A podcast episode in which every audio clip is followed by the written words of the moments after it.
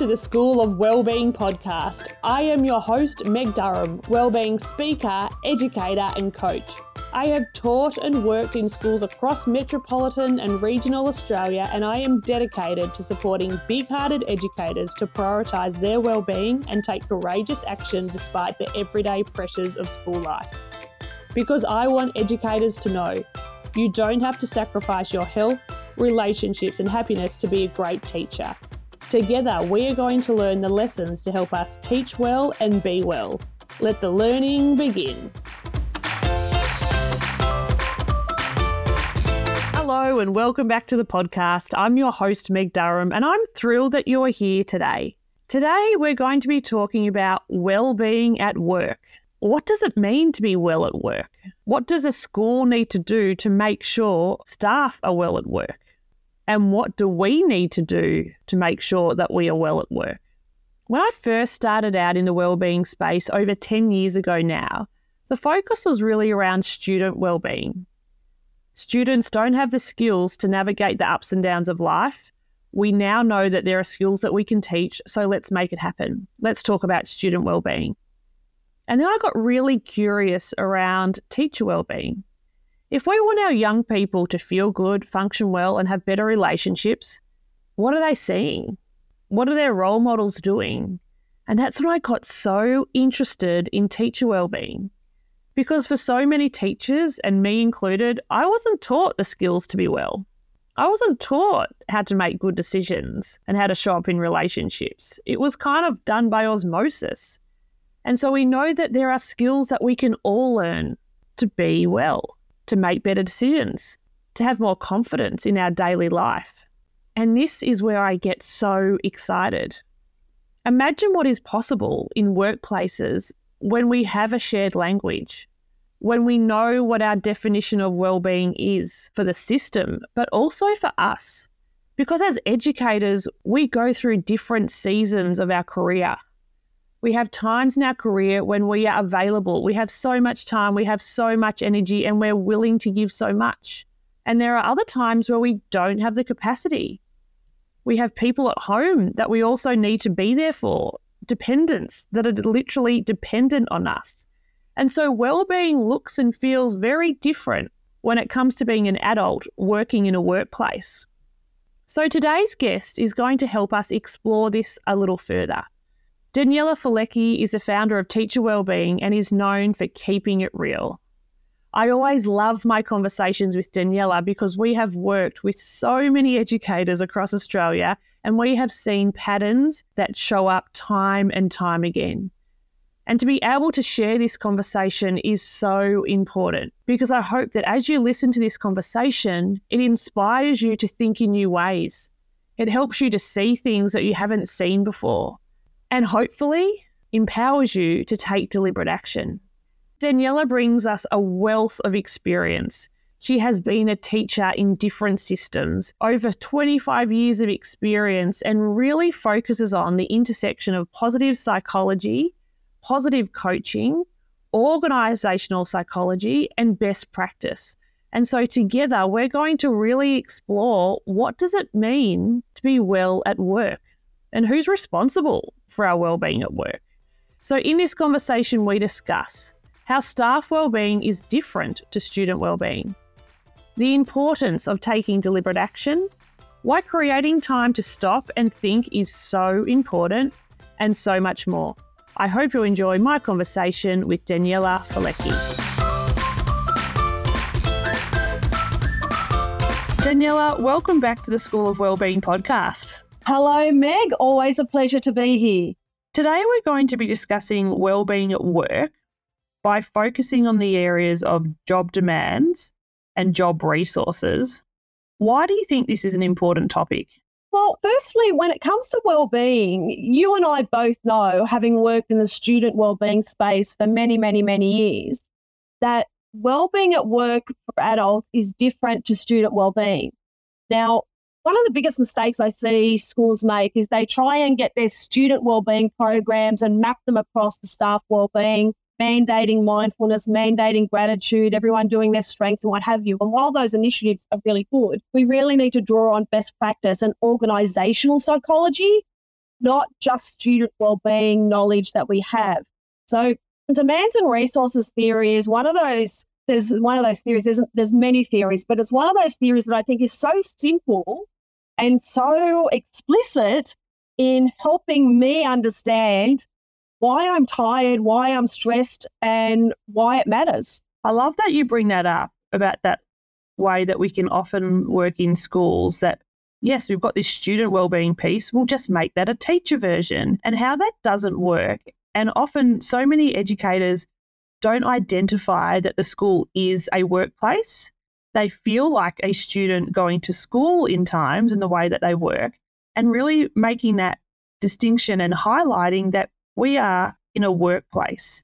And workplace well-being is very, very different to student well-being. Absolutely. Um, even if we look at pedagogy, I mean, we've all heard the word pedagogy, which is the art and science of teaching but not many educators have heard of the word andragogy, which is the art and science of teaching adults. How adults learn is different to how children learn. How adults grow and engage with their own professional learning and their own transformative thinking is very different to how students learn. When it comes to student well-being and pedagogy, we provide students with basically similar experiences with differentiation and what have you, because they don't have past experience typically. When we're working with adults, adults are not blank slates. They're coming with different ideas, different interests, different values, different cultural experiences, different backgrounds, different worldly experiences. So we need to respect that. And when it comes to staff wellbeing initiatives, we need to invite people to participate, not mandate. We need to provide a diversity, consider inclusion, we need to provide options for people. And we need to respect that people are allowed to say, no, that doesn't work. Yes, because there is no one size that fits all. You know, I often say to people when I'm running a workshop, because, you know, my company's teacher wellbeing and, and has, you know, the big logo on the front of the of the booklet, teacher wellbeing. And I get people at the start to say, put a big line through the words teacher wellbeing and right underneath it, how to be a better human. Because really that's what we're talking about. How can I just be a better human at work? And a lot of people think teacher well-being or educator well-being is what do I do at home to be better at work? And I say, no, it's how you be at work. It's called well-being, not well-doing. Yes. And really thinking about this idea of well-being at work and how our demands and our resources play an intricate role in how we experience work. Absolutely. I, I, like to think of it as a seesaw. I mean, I don't know what your experience is, Meg, but I know, you know, you go on a seesaw in a playground and I would often go with my sister and the first thing you try and do is you try and knock the other person off because that's the fun thing to do. And then the second thing you try and do is you try and balance it. And the reality is you can't balance it. It's always moving. And that's how well-being is at work. It's not static it's dynamic. And so basically, all the demands, which is all the stuff I've got to do, and then the resources I have to do it with. And it's constantly moving up, down, up, down, up, down. And it depends if it's Monday or Friday. It depends if it's week one or week 10. It depends if it's term one or term four. And it depends also on the resources that we have and the demands we have in our life. Because let's not forget, as educators, we don't live in a box and come out at nine o'clock and go back in at three. We've got stuff in life that we have to juggle as well. Yes, and that's something that I talk about more and more that we have seasons in our career. We have different times in our career where well-being looks really different. One of the first things I encourage people to think about is what does well-being at work mean to you? And typically beginning teachers will say things like getting all my lesson plans done. And I go, great, awesome, that's good for you people who've been teaching for 10 years or so will say, actually, work well-being at work for me is about work-life balance because my life at home is crazier than my life at work. People who have been teaching for 20 years or more might say, actually, well-being at work for me is just seeing the kids smile because I don't really get flustered by the stuff anymore. So it's different things for different people. And what we need to be doing is having these conversations to say, what does it mean for you? What are, what are the demands that you're experiencing in this moment? And what resources do we have available to meet those demands? It's such a beautiful framework to get our heads around. So, when it comes to job demands, what are they? So many. Firstly, this is not a theory that I've made up by any means. Back in 2001, they basically built on many different types of models of well-being at work. So that's basically where it comes from. But when we're looking at demands, demands are things like psychological demand. So my own mindset, personal boundaries I set up, the narrative I tell myself. I call those things the internal resources of how I think throughout the day, because we know that how I think influences how I feel, which will influence how I respond. So managing our thinking processes and thinking traps are really important. Other demands include the people demands. That student that's wonderful, the student that has high needs, the parent that is, you know, working with you in true partnership, which becomes a resource. Then the parent that perhaps is very difficult to deal with, which becomes high demanding. Then you've got the colleague who is, you know, your best friend forever, and then the colleague that is your roadblock that becomes demanding. So I call that sort of the people issues. And then the other area is, of course, the systemic issues. So you're looking at admin, compliance, workload, NESA, all the stuff we have to do, timetabling reports, paperwork. And so the model that I always like to explain the demands and resources, the seesaw, if you like, is in the layers of there's demands and resources in our own mind, called me, demands and resources with relationships called we, and then demands and resources in the us, which is the system. So my model that I use is called me, we, and us. Now, that's not a new model that type of model has been expressed by many incredible people in many different ways. Sometimes it's referred to as individual, team, and organization. I know that Professor Aaron Jarden has a wonderful model, Be we, and us. And I also know Michelle McQuaid, who I know you're a big fan of as well, has just released her new book called The Leadership Blueprint. And the three sections are set out leadership for me, leadership for we, and leadership for us based on psychosocial safety at work. So be we, and us and juggling the demands and resources, I think, is a really good way to have better conversations about well-being at work that's realistic. It also gives us a really good way to visualize. Okay, I've got my job, I've got my demands of my job. Within the demands, I've got the internal demands, the demands I place on myself, and the external demands, the demands that the system, people are putting on me. But then on the other side, I've got the resources. And the resources are this internal resource, resources that I can build upon, and also the resources, the external resources that I can bring in. And how can we manage this? Because it sounds like when we have high demands and low resources, that's not a place that we want to be. No, and that's when we're at risk of burnout, risk of exhaustion, risk of becoming cynical as well and it's to do with frequency and duration. So, all workplaces, especially schools, have high demands. It's the nature of the job. It's dynamic, it's exciting, it's why we love it. But when the demands outweigh resources, we can only do it for so long. I mean, the, the simplest way to explain it is you know, you can only drive your car for so long until the petrol runs out. And the petrol is the resource and driving it is the energy that expends that. If you don't put petrol back in the car, it will stop. So while we can manage high demands, because we're incredible humans as educators, we go above and beyond daily, we're big hearted, we're always thinking about other people. We can't keep going without putting something back in the cup. We need to put something back in ourselves. And unfortunately, we're not very good at prioritizing our own well-being. Now, in saying that, I want to really uh, highlight that educator well-being is not solely an individual responsibility. It's a shared partnership between individuals and the organization. So if we look at the me, the we, and the us, I am 100% responsible for my decisions around eat, sleep, exercise, mindset. That's me. Nobody can do that for me. I wish they could, I wish someone could go to the gym for me, but they can't. I have to go myself, right? The we stuff, we are 50% responsible for all relationships, but we're not 100% responsible for them. And sometimes we blame ourselves for not being able to get through to that student or that parent or that colleague. And we say, what's wrong with them? Or we say, what's wrong with me? So, but we need to recognize we're only 50% responsible for relationships. And when it comes to the us stuff, there's no percentage on that, but the reality is probably about 80% of that we cannot control. And the question is, where are you going to put your focus? It doesn't mean it's not addressed. It doesn't mean that there's things we can't do. It doesn't mean that we don't have these conversations, but it comes down to where am I going to put my energy? Where am I going to put my focus? And what type of conversations are going to lead us to solutions in terms of building both internal and external resources. Yes, it's so important to move beyond that narrative of all or nothing, that it's either me or them, or them or me, and move beyond that and see it as a shared partnership.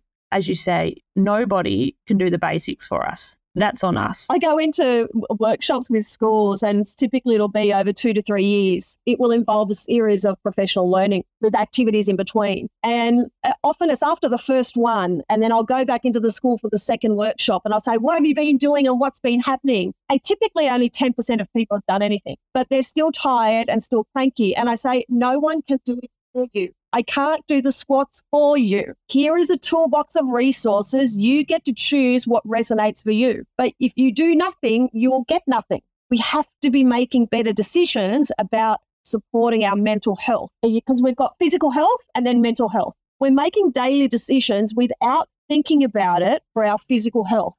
We make daily decisions about brushing our teeth, eating, when we go to sleep. We don't create a strategy for that, we just do it. But when it comes to mental health, we don't have a specific habit or strategy of tracking the good stuff, recognizing what I did really well today, recognizing how I feel valued, validating others, recognizing the impact that we're having. We're not, we don't have that habit yet. And we need to be more conscious about those types of decisions to build our internal and external resources. Yes. And I love that idea of taking deliberate action because we know as humans, we will find a way to survive. We will find a way as teachers to get to the end of the term. We can do that. We know that. But what's the challenge and the struggle for so many of us is we don't know how to be well. We don't know how to thrive throughout the term because we've never had that experience. We haven't had that lived experience in our body. And also thinking about that conversation you had with teachers, have you come back after the second session and they haven't really done much?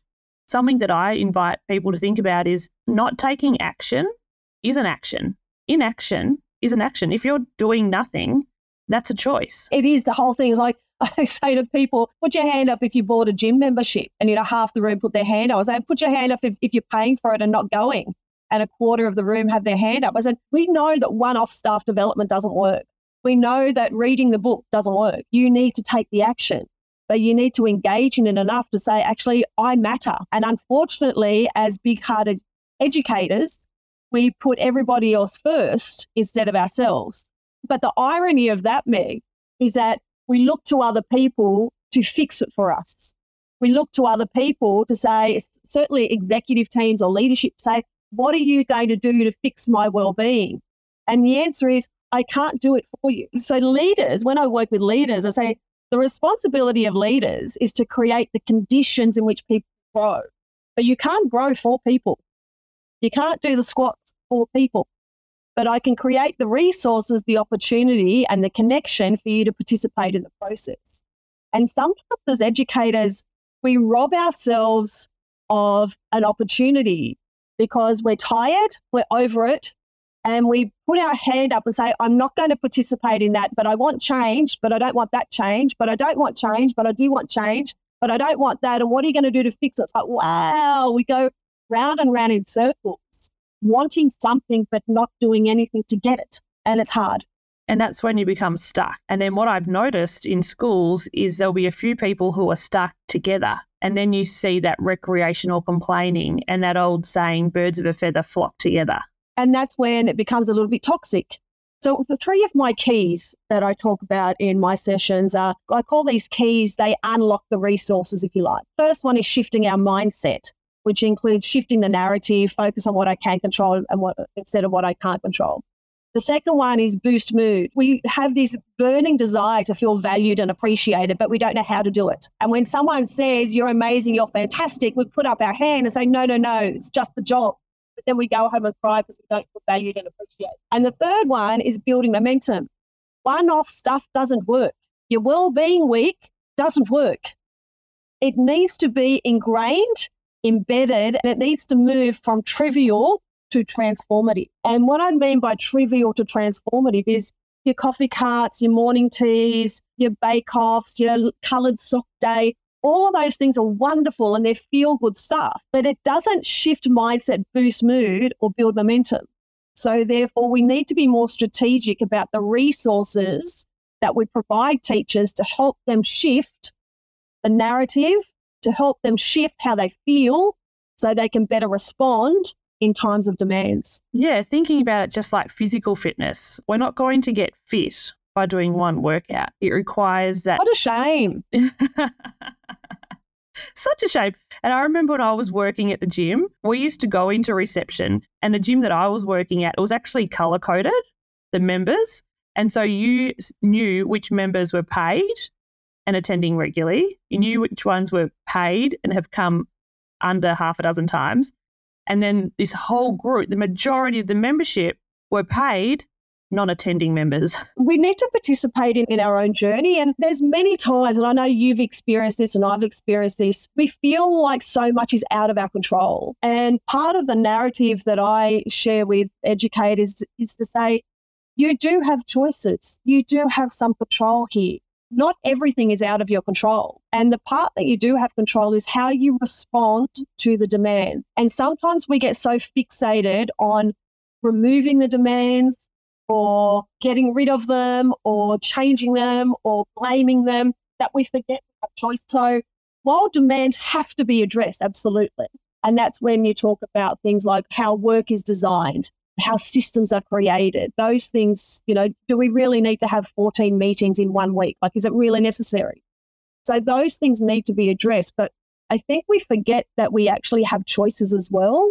The more stressed and tired we become, the more narrow we become in our thinking. And we know through Barbara Fredrickson's work in broaden and build theory, when we experience joy, love, wonder, and awe, we tend to be more open and more receptive and more curious. And by feeling building our resources to feel valued and appreciated, it then leads us to be more open to exploring different ways of doing. I mean, just for example, I was speaking to a school yesterday, and they have made the decision collectively too many emails, email overload. So what they've decided is they're having three five minute meetings a week from 8.20 or 10 minutes. So 8.20 to 8.30. It's a stand up meeting in the staff room this is what's happening today, this is the priority for today, and blah, blah, blah. Instead of sending out emails, just a 10 minute meeting, they do it on a Monday to Wednesday to Friday. There's still emails that go around, and not everyone can always attend those meetings, but it's a way for people to actually connect, get on the same page, and it stops some of the sideways conversation or, you know, the phrase, I didn't get that email, which means you didn't read that email. And it's highlighting that emails are a big demand. Like when we started teaching, it wasn't a part of the workload. Emails weren't a, a thing. I used to laugh when I was organising, you know, whether it be carnivals, excursions, or communicating as a, you know, with parents as a year advisor. And people say, oh, I sent you an email two hours ago. I've, I've been teaching for four hours in a row. I don't sit at my computer answering emails. And in fact, one of my um, principals that I work with, I love his email responder. Um, you send him an email and the email comes back, Thank you for your email. I'm busy teaching your children. I'll get to you when I can. And I just think, wow, I love that. And it's such a good reminder because I know I've had times when I've been sitting in the classroom and I've been working on my emails and it's like, quick, I've got an opportunity. I'm going to do some work. Students are doing some work. And then I could just get going and you sort of forget, hang on, I'm in a classroom. I'm here to teach. I'm here to be present. And it's coming up more and more and more when I'm talking with teachers that they feel like they're getting into the classroom, everyone's got laptops up, off we go. Absolutely. There's a fellow that I think's amazing, amazing facilitator, Chad Littlefield. And one of his mantras, which I spruik everywhere, is connection before content. And we forget that it's actually connection that we crave. We talk about engagement. We talk about, you know, academic performance. We talk about inclusion, belonging, well-being those things are relationship based. And sometimes when we get caught up in the busyness, we focus on getting stuff done instead of being with the human in front of us. And that's where the seesaw becomes pronounced. Where is your focus? Are you focusing on all the demands, which is all the stuff, paperwork stuff, emails, or are you focusing on the potential resources that are in front of you, which is the connection, the banter, the laughter in the staff room or the classroom? No one way, there's no right way. It's just an awareness of what's your way. Yes, that self knowledge is so powerful. And I'm learning over time that a lot of educators don't have that self knowledge because we have been trained to look outwards. We have the self knowledge on all of our students, our colleagues, leadership, parents. We could tell you every little bit about them. We could write a little essay on what triggers them, what soothes them, what calms them. But it feels like there's this big block to self. And once you open that door and educators start to really take notice of what works for me, what doesn't, when do I get triggered, when do I feel like I shift into survival versus thriving, it is magic what can start to happen. Absolutely. And, you know, with people, I get most of my work is with teachers from 3.30 to 6.30 of an afternoon so you can imagine how excited they are to be there in the room i know it's a blessing that i live with every day but that's okay that's my choice i say to people we're not here to learn new things we're here to stop reflect connect that's what we're here to do because you've been running like a lunatic and you forgot that you're a human being. You think you are a machine that can run on an empty tank, but even your car can't do that. So it's an opportunity to just practice some self awareness. And I'm always floored how some people are really, really good at self awareness and other people not so much. And it's often the people that are sitting in the room, whole staff, and they've got their laptop up or they're eating or they're talking to the person next and behaving like year nine. And you think, wow, and you're the one that's whinging. Have a look at your own behavior, will you? And it's like, let's just have some stop and explore this concept of self awareness. And when I'm aware of me, I'm then able to be, a, I'm then think I've got better resources to be able to respond as a human being as opposed to this automated robot that some of us behave like. Yes. And what I've seen over time is the educators that start to move towards managing the demands, building resources, moving towards this design approach to work, they start to notice when things get wobbly quicker and they can course correct quicker. So instead of waiting to week 10 when they've fallen apart, they can notice week seven, things are getting wobbly. I've got to tweak a few things here. That's where the toolbox of resources come in. And I say, you know, we know that we have a negativity bias. We know that we have these thinking traps where, you know, we're the fuss pot, we're the fighter, we're the fantasizer, we're the faker. We have all these little things going on inside our mind. And if I can't manage my own thinking traps because I'm being really hard on myself, I need you as my colleague to say, hey, stop it. You're being hard on yourself. So we've got this internal resource that's untapped. It's available to us any time of the day, anytime we choose. And then we've got these incredible resources that are called colleagues that are available to us as well. But sometimes, again, we get caught up in the busyness that we lose a connection with ourselves and lose a connection with others. Hence, we come back to this whole concept of connection before content, because that's where we feel valued. That's where we feel that sense of belonging. And that's where we actually feel connected to a purpose of why we're there in the first place. Yeah, and I think connecting with that purpose deliberately and often can be really powerful. Very much so. And, you know, I think I've, I've spoken to you before about Professor Jane Dutton's work in high quality connections and how a five minute energizing connection with someone at work can be enough to sustain and buffer me for the ups and downs for the rest of the day. And so I always talk about the meetings that we have and when I run my leadership workshops, the first question I ask is think about the last meeting you had, were in, or gave. Did people leave feeling energized or de energized? And people say, oh, but there was so much content we had to get through. I said, so you prioritize content over connection. And you wonder why staff are disengaged. Staff are human beings as well. We're professionals at engaging four year olds, 17 year olds, and everyone in between. But when it comes to staff, we forget that that's a human being too who needs to be engaged with connection. Yes, so often we just run in, run through the agenda, run out. And imagine if we flipped that script and thought, well, how would I approach a class? What would I want to bring so then they do have an energizing experience? And we've all had times where we've gone to a meeting, we can't be bothered, we're thinking about all the other things that we could be doing. And then at the end, you think, oh, that was actually not too bad quite like that. That was actually kind of a bit of fun. Absolutely. I always say, um, your meeting, your staff are year nine girls. So, you know, your year nine girls, they're not listening to you, or year nine boys, how are you going to engage them? And sometimes forget, as leaders, we have so many resources available to us as well. And part of our job, like I said, is to create those conditions for growth, the conditions for flourishing, thriving, you know, the garden metaphor, I will say, you know, as a leader, you're a gardener. And so your meeting time is an opportunity to harness those resources and create space for people to feel valued, recognized, and to grow.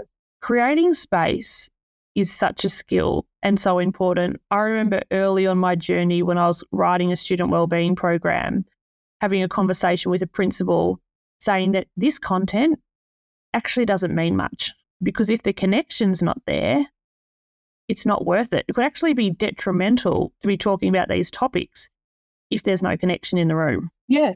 I mean, no student leaves at the end of year six or the end of year 12 and says, Oh, miss, sir, the way you filled in that Excel spreadsheet, that was just amazing. The way you color coded all your folders and laminated everything, wow. No one says that. They say, Thank you for seeing me. Thank you for showing up. Thank you for caring. Thank you for listening to me. They say, Thank you for the relationship not for ticking the boxes and meeting 3.2 outcomes. And to be in relationship, we have to have enough headspace to notice people. I love to think about the trifecta when it comes to connection. Simple things that we can do every single day is to literally look people in the eye, smile, and say their name. And the other thing mm. is in meetings, sometimes as mm. leaders, we feel that we've got to be the sage on the stage delivering front. And I say, no, create the space where people are connecting with each other and value or celebrating or recognizing each other. If you as a leader don't have to go around doing it for everybody, but create the space and the energy in that space that allows people to feel seen and heard. And that's really what we're talking about when you're talking about psychological health and safety in the workplace as well. And when we talk about work design and the resources that we have to better manage the demand, it comes down to do I have good role clarity? Do I know what my job is specifically as a year advisor, as a person running the debating team, as a person who's in charge of carnivals? Do I know what my role is? Do I feel recognized? Do I have some choices or do I have some autonomy? And in terms of workload, what are the systems in place to help me function well and do it well so it's not so overwhelming? What are the areas where we, I can learn from each other so I don't have to reinvent the wheel for every system that I create? In that space of learning to work smarter, not harder, is how transformative well-being happens instead of trivial well-being. Yes. And I've seen time and time again the ones who can nail this, who can work in situations where there is high demand. The job demand is high, there is no doubt about it.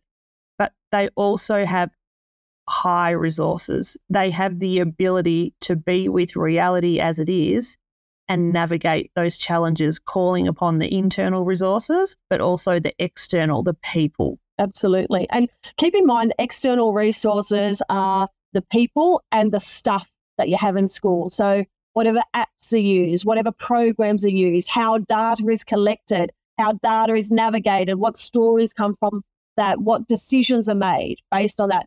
That's all the external stuff that can either pull us down or lift us up. And it's constantly ebbing and flowing. We need to have enough self awareness to know where we are on the seesaw. Yeah, the self awareness is so vital because what we can do without the self awareness is create more demand. As soon as there's a quiet moment, oh, I'm going to re- redesign the whole unit plan and we're going to change the font and the color. And then we stay up to one o'clock in the morning to make sure the font's the right size, but no one cares. And so often that we do that, we create more work for ourselves or we get a big bright idea and think, wouldn't that be amazing? But we don't take that next step of thinking, do I have the capacity for it right now? Could we maybe do that next year or next term? We don't have to do it next week. We become our own worst enemy. And I, I want to reiterate, just as you have too, Meg, that the job is tough and the demands are high. So that's just let's full stop right there. And next sentence, we make it harder for ourselves. So sometimes when people I say to people, oh, we make life harder for ourselves, I get the yeah, but, yeah, but. I say, put your butt right back down. We haven't finished. There's a lot to discuss and it's complicated. It's complicated, people. But having these conversations with the language of where are the demands for us this week? What resources do I have for me this week? What resources do we have for we? And what resources as a team or organization are we providing right now? Help us function and do the job, which is teach children. So when we have those conversations with this language, then all of a sudden we have a better understanding of who is responsible for what when it comes to workplace well-being. Because if I, as an individual, am relying on executives to fix my well-being, I will always be angry and cranky because they can't do it. If, as an organization, I'm always looking to my staff to say, why are you not well? what's wrong with you, it will never work because the organizational decisions is impacting those individuals. When we stop long enough to actually have a shared conversation between how am I doing it for me? How do we connect with each other in meetings and socially? And how do we collaborate and, and learn from each other? And then what are the workplace systems that we have in place to help people do their job well? When we start having those three different conversations, then all of a sudden you put together a strategic, realistic, meaningful staff wellbeing strategy. Until that happens, it will always be trivial and tokenistic. So much to think about, Daniela. As we wrap up this conversation, I'd love to invite you to finish four sentences. Are you up for that? Go for it. I'm inspired by. I'm inspired by the phenomenal teachers that I learn from every day. I'm inspired by their heart. I'm inspired by how they go above and beyond. And I'm inspired by how they push themselves. And part of what I love doing is helping them see how amazing they are, helping them validate themselves, and helping them calm down. It doesn't all have to be done today. When life feels hard, I walk, I journal, quite what most people think, I'm an introvert. And so um, I energize by not being with people. While I love being on the stage and having a laugh and, and engaging an audience, I like being by myself. So, yeah, for me, walking and journaling. An underrated skill is? 100% self awareness. People stop, reflect, connect with yourself, connect with your inner voice, connect with your heart voice, connect with your thinking traps, challenge how you think. I always say to people, don't believe everything you think. No, we need to challenge ourselves, and we do that through self awareness to say, reflect on how can I be a better human today? And I'm looking forward to.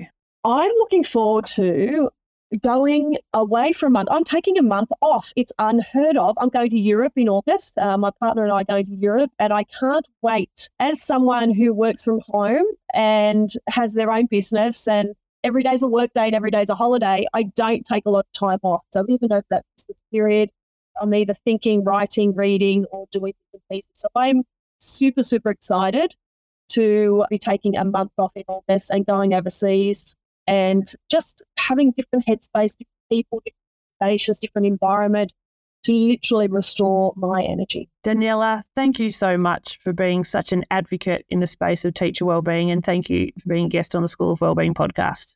Meg, thanks again for the opportunity. How fabulous is Daniela? It is so much fun when we get together to talk all things teacher wellbeing and how we can be well at work. And I really hope that this conversation has inspired you to create time to stop, to reflect, to notice what are the demands of your job and what are some untapped resources that you can draw on to meet those demands. To learn more about Daniela and the transformative work she does in schools, see the show notes for more details. If you love this episode, please share it with anyone you know that would benefit from listening. or reach out to me on Instagram or LinkedIn and let me know what resonates most with you. To learn more about the ways that I can help you and your school community thrive, visit my website, openmindeducation.com. There you can book me to speak, learn about my game changing wellbeing programs, or download my free five step energy guide. You can find all the links from today's episode at openmindeducation.com forward slash podcast 86. Thank you for listening to this episode of the School of Wellbeing, and I look forward to sharing more heartfelt conversations with you next week. Until then, take care and take deliberate action.